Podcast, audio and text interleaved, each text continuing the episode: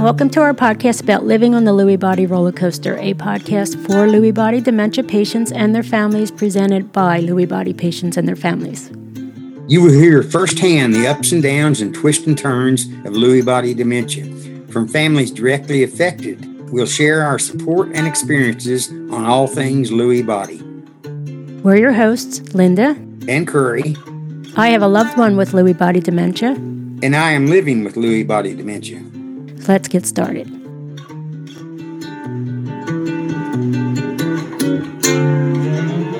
Welcome back, podcast family. Yes, welcome back, y'all. Uh, just a quick shout out. We try to do this every now and then, maybe every every week, to just thank everybody for being patient and your support um, when we don't get an, a weekly episode off on time. We're going to try to be on time this week, though. Yeah, so thank you all for being so patient and supportive of us. We sure appreciate it. Yeah, and uh, we just want to remind our listeners that we do this and share our stories with each other so those out there with Lewy or seeking diagnosis and caregivers don't feel alone on their journey. Um, so please feel free to share the podcast uh, link with your family and friends and your doctors. There's actually a QR code now and on the we should put it on the announcements actually, Curry. Mm-hmm. Um, it's on the both all three podcast pages, but it's a QR link I was pretty proud of myself. I figured that out and I thought it was all complicated and it was like click, click, made.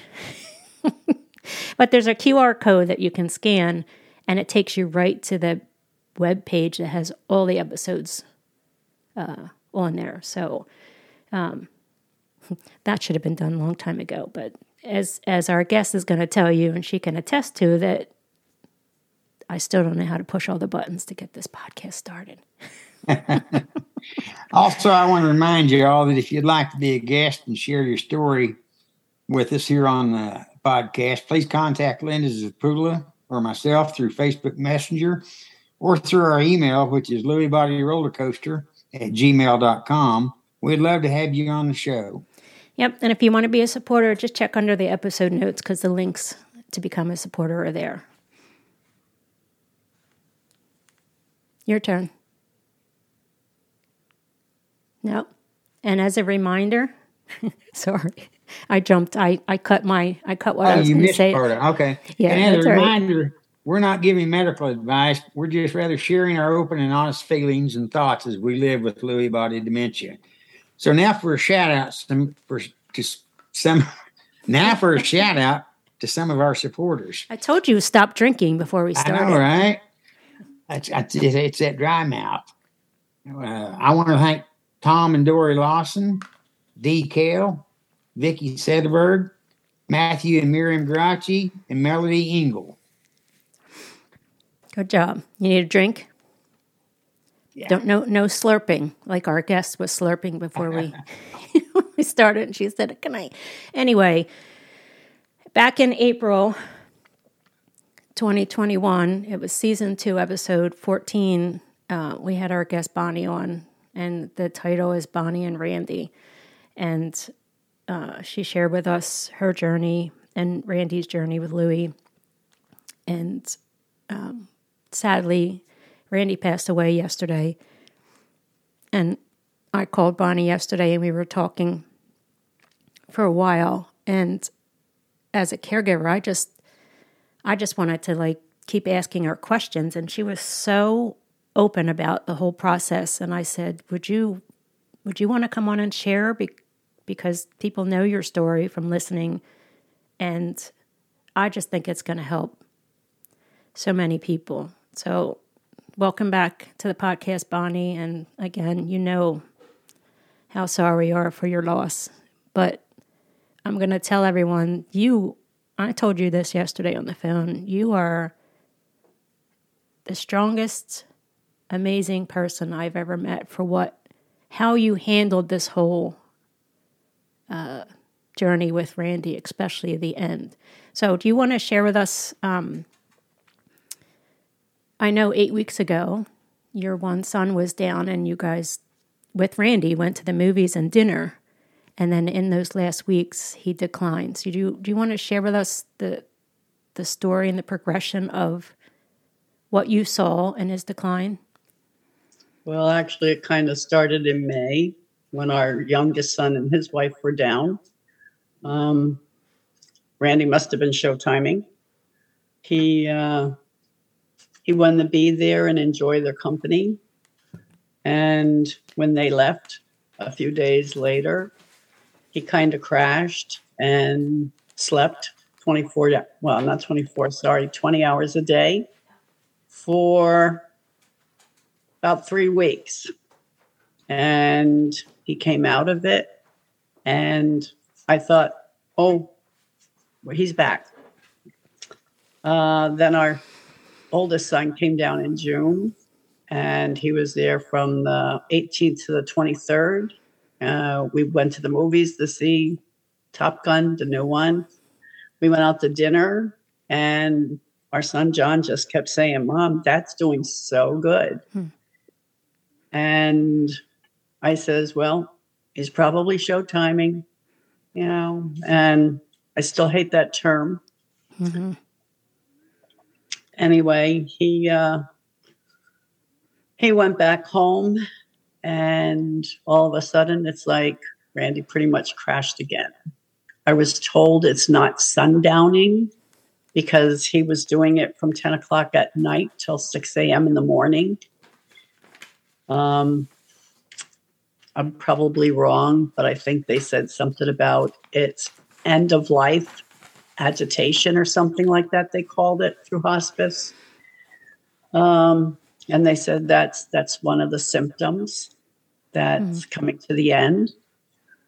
Uh, so after after Johnny left, it was immediate that he just started sleeping 20 hours a day?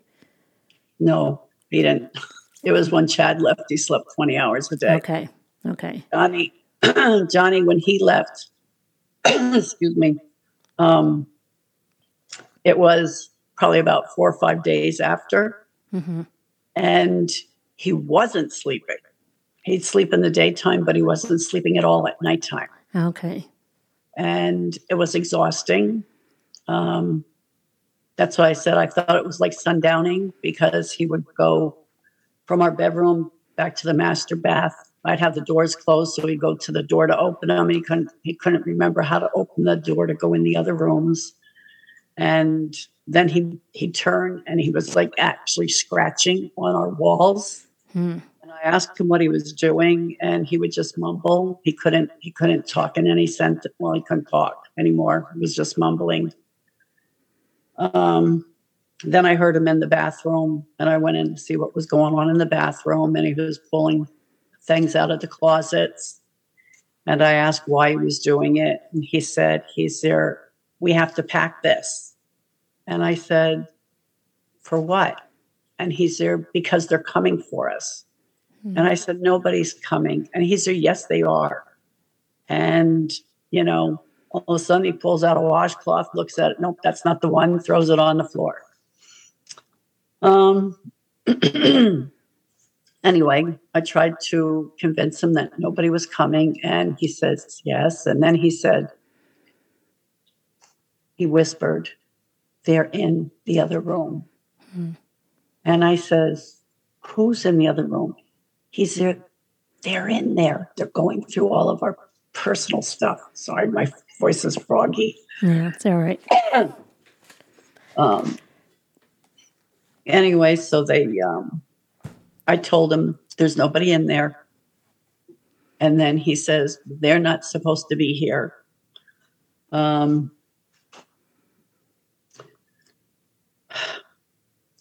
I ended up finally telling him, you know, when he kept saying, "We they're coming to pick us up. I need the paperwork so we know where to meet them." And I says, "Nobody's picking us up." And he started getting more and more agitated. And finally, I just said, "Hon, they're not going to pick us up. They called. They canceled it." Mm. Yeah, that was um, good. That seemed to work for a little bit. Mm-hmm. and tried to convince him to get back in bed and no sooner he would get back in bed, he would get back out of bed. Mm-hmm. Um, and that was pretty much an all night thing. He would just get out and start walking around and touching everything. And um, How long did that last? Like how long? How much was that? A couple think- weeks? Um, yeah, at that point, it was probably almost three weeks. Yeah. And is that what hospice told you was a sign of end of end of life? Okay. Yeah, one of them. Yeah. So it's even though he was sleeping during the day and he was agitated at night. Yeah. But he wasn't sleeping all day long. He was still, as I said, I'd still have to, you know, tell him get in bed. But at least then I normally would have been awake. And Right. As I got to where it's like I had to watch him 24 7.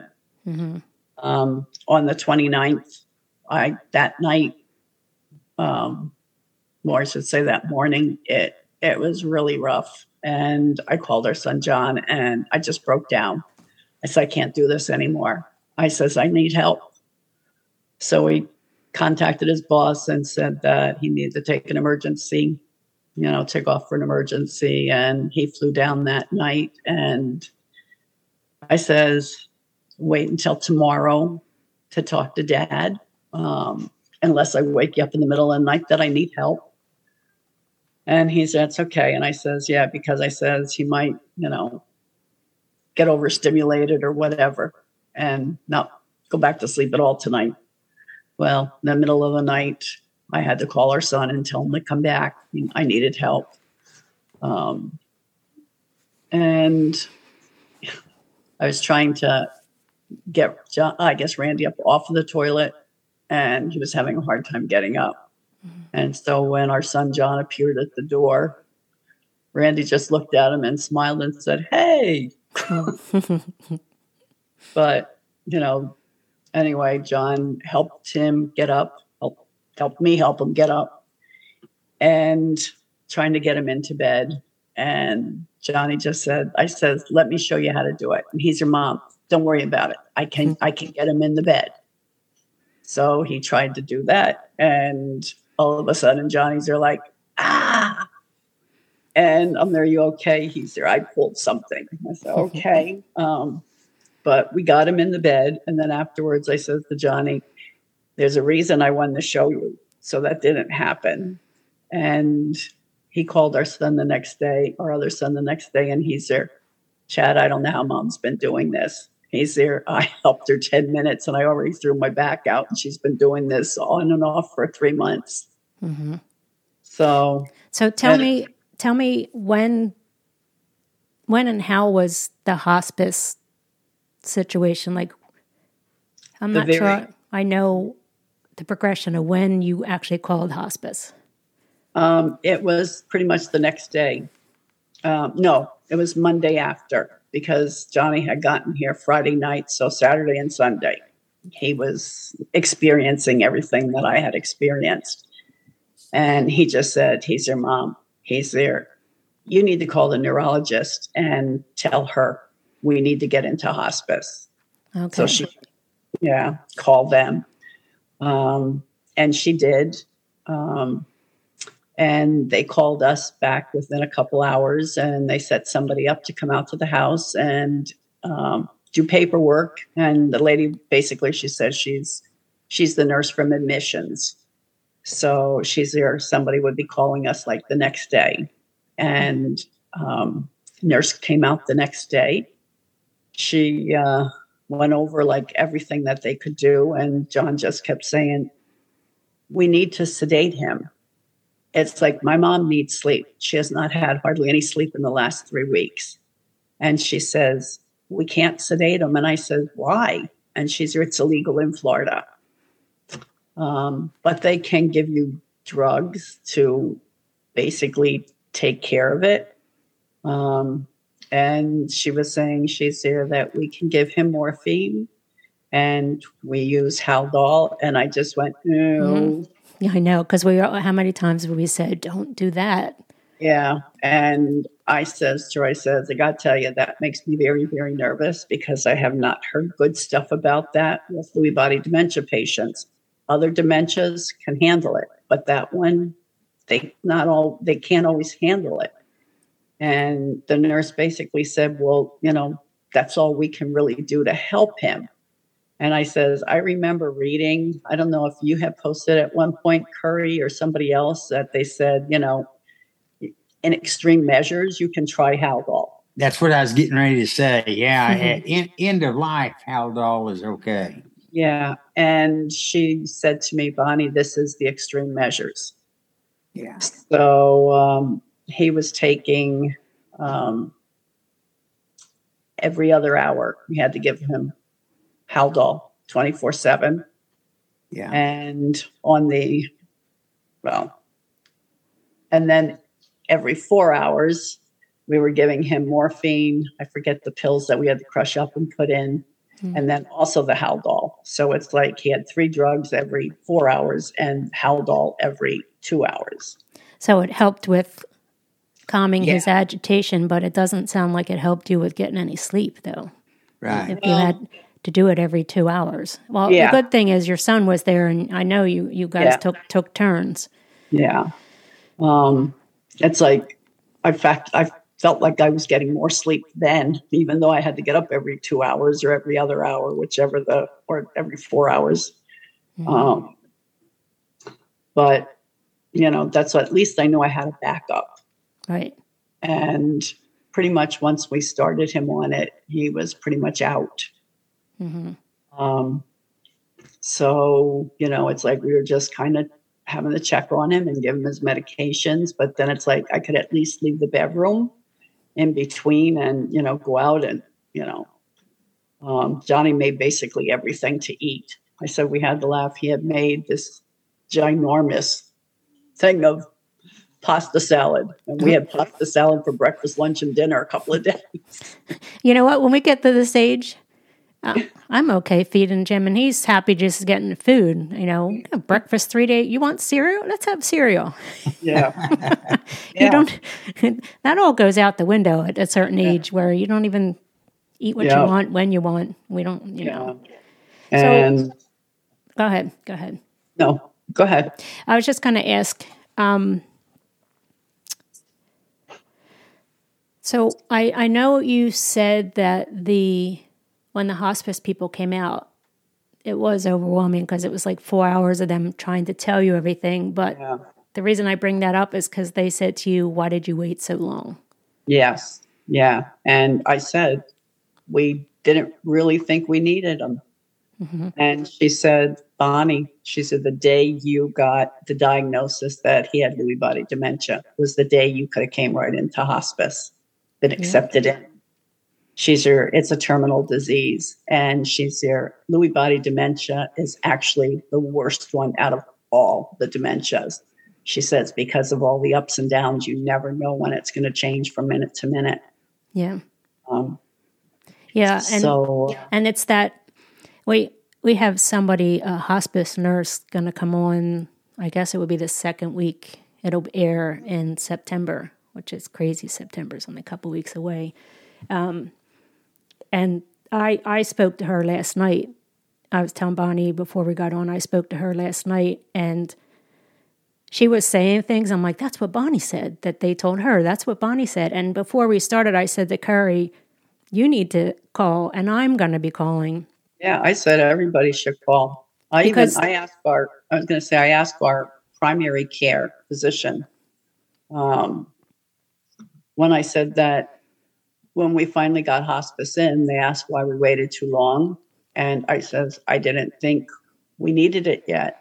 hmm And then I started crying and I said to the doctor, I says, how was I supposed to know we could get it? Nobody ever told us. Right.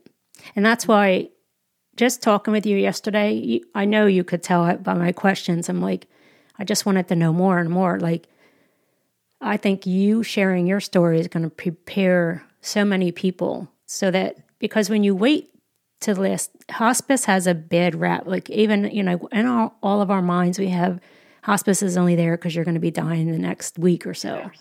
Well, And in that- his case, it was, but Yeah. Right. But that means you waited too long. right. because Right. they the lady I spoke to last night said that um, when you wait that long, it's hard for them. Like they want to be involved in your life before they really need it, so that they're involved in your life and they know the situation. And um, and scheduling.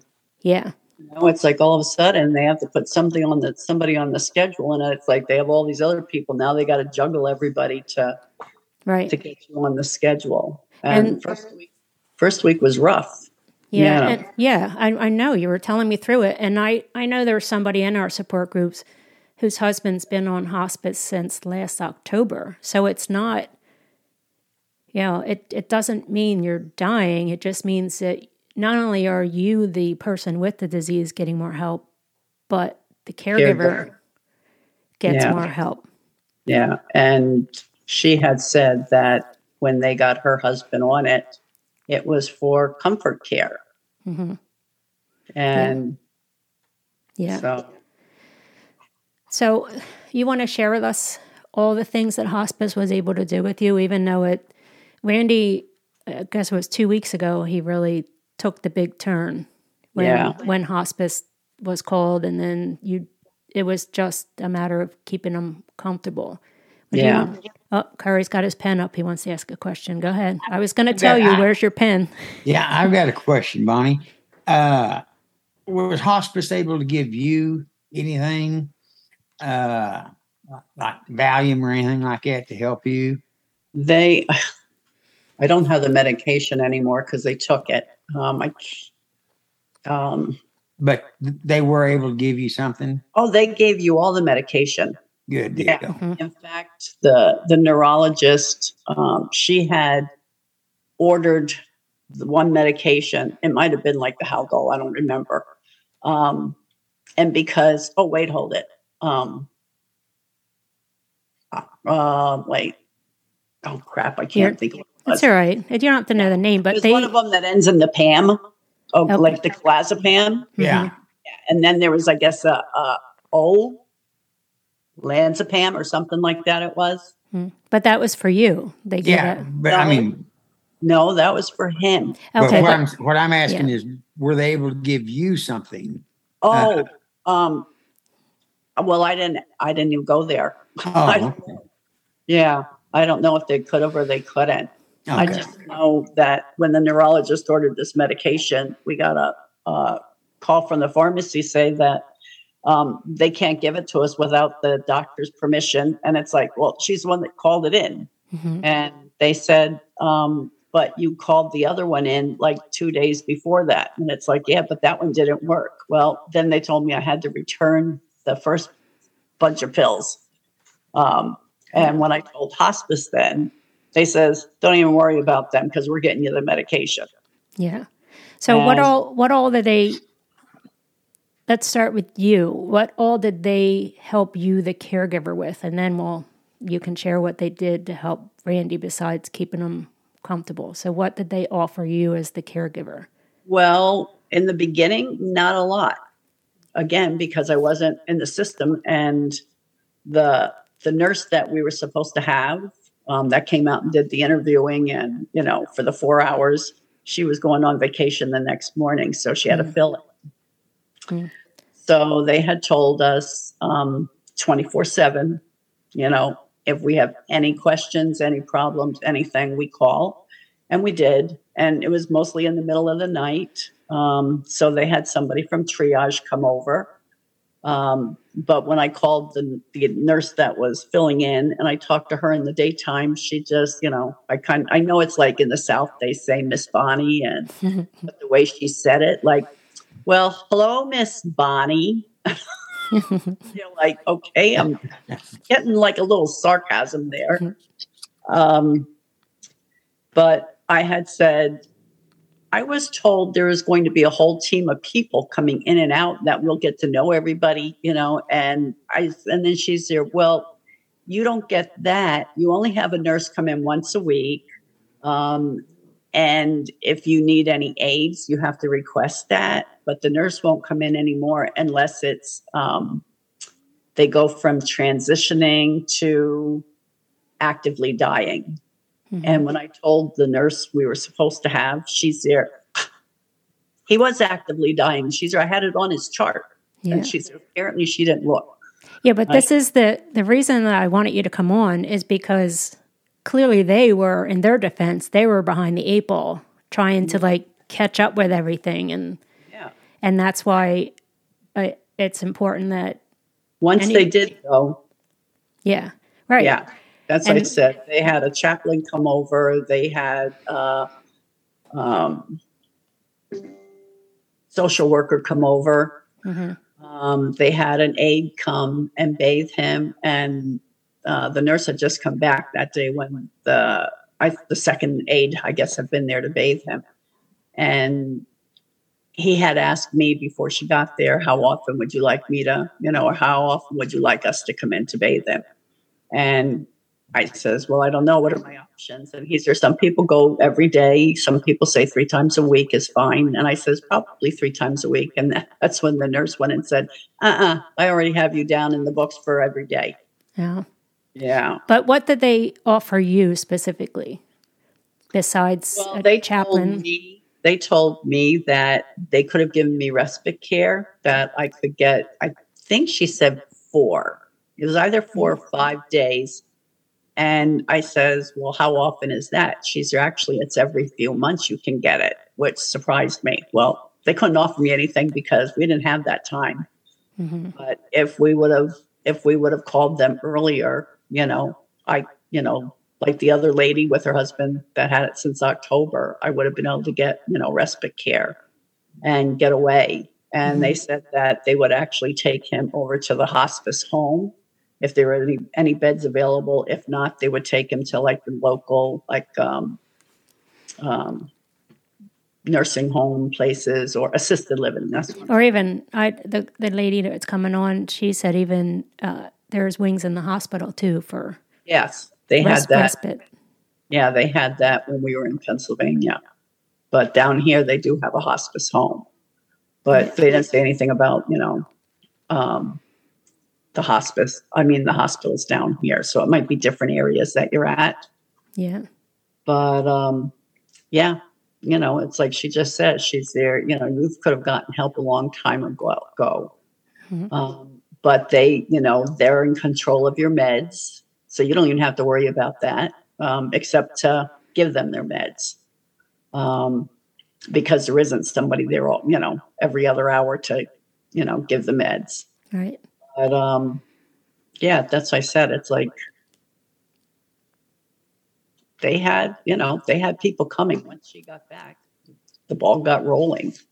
Right. Oh. Yeah, and that's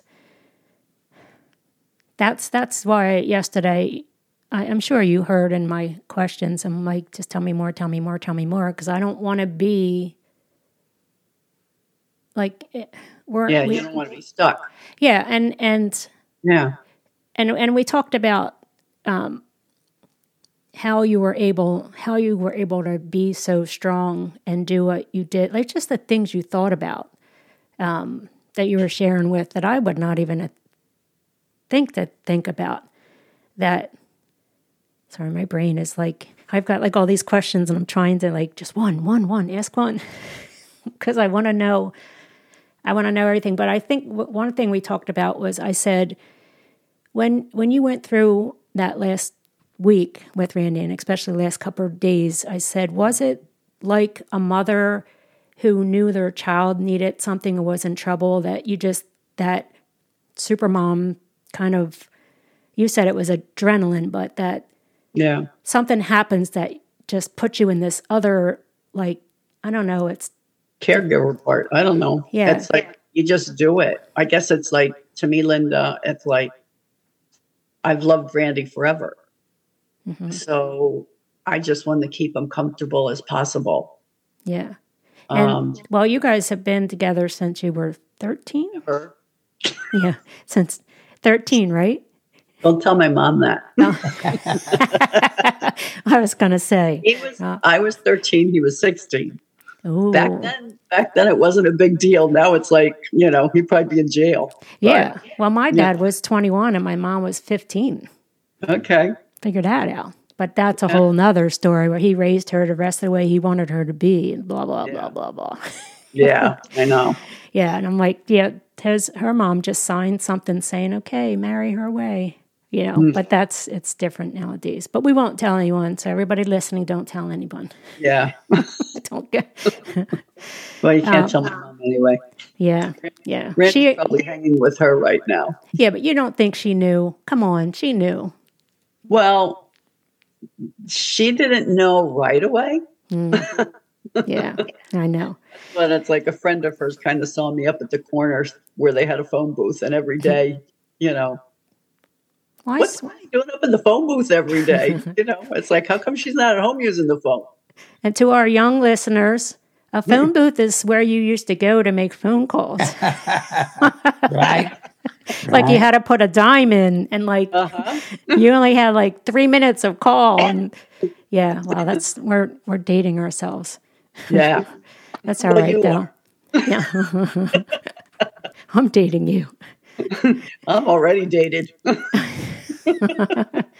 Uh, it's ha- I'm happy to hear you you laugh because I know it hasn't been a rough couple weeks. Okay, that's where we're we're going to end this week.